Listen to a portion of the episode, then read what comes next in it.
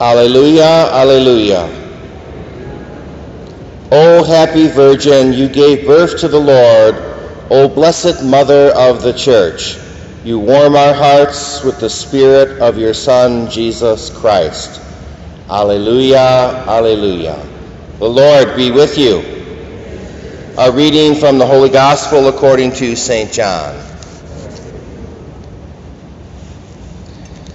Standing by the cross of Jesus were his mother and his mother's sister Mary, the wife of Clopas, and Mary Mag- of Magdala.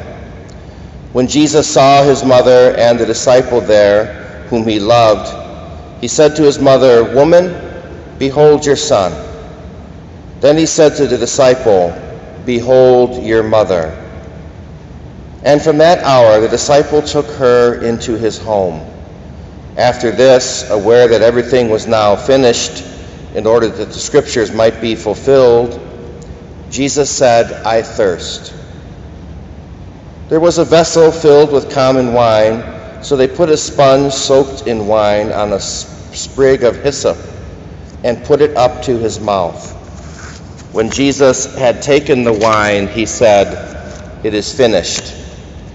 And bowing his head, he handed over his spirit. Now, since it was preparation day, in order that the bodies might not remain on the cross on the Sabbath, for the Sabbath day of the week was a solemn one, the Jews asked Pilate that their legs be broken and they be taken down. So the soldiers came and broke the legs of the first and then of the other one who was crucified with Jesus.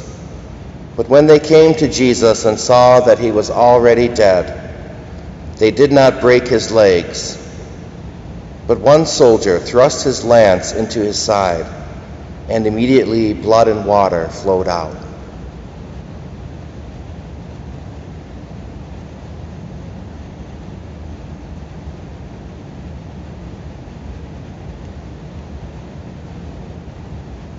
My dear friends, the good news, the gospel of the Lord. Praise to you, Lord Jesus Christ. May the words of the Holy Gospel blot out our sins. My dear friends, happy feast day. Again, this is a brand new feast in the church. I think last year I didn't even know about it. So this year is the first, probably the first time I'm celebrating this feast in the church. And it's very wise of our uh, Holy Pope Francis to ins- have us turn to Mary right after Pentecost. So on Pentecost Monday, to turn our attention to the Blessed Virgin Mary.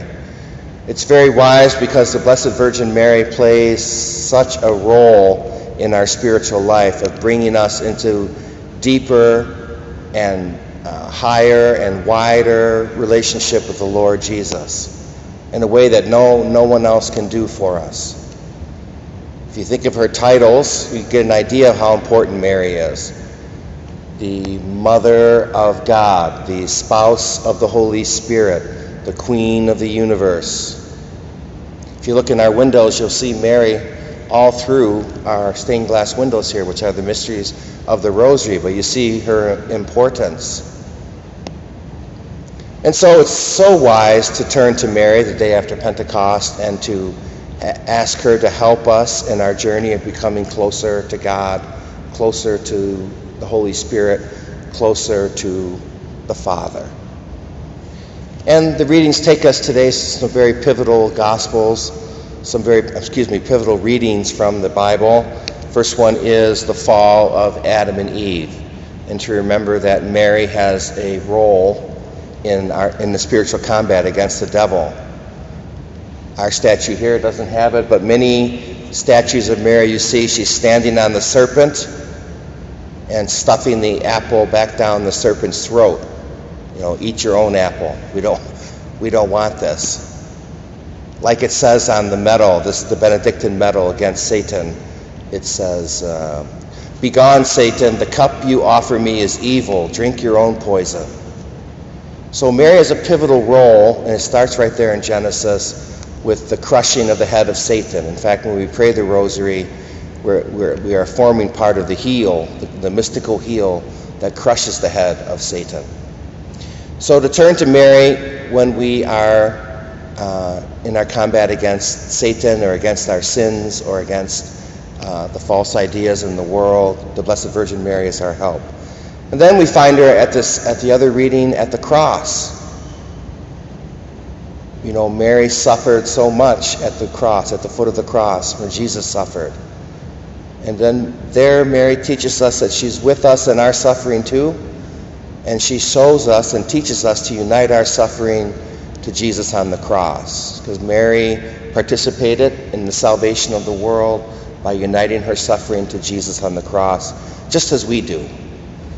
Just as we come to Mass and we unite our suffering, our gifts, our, our our week, our day, whatever it is we offer, we unite that to Jesus on the cross for the salvation of the world. Certainly what Mary is teaching us. So Mary is our mother. And Mary loves us very much. And so it's foolish, very foolish to ignore Mary or to turn away from Mary when she only wants to bring us into union with God.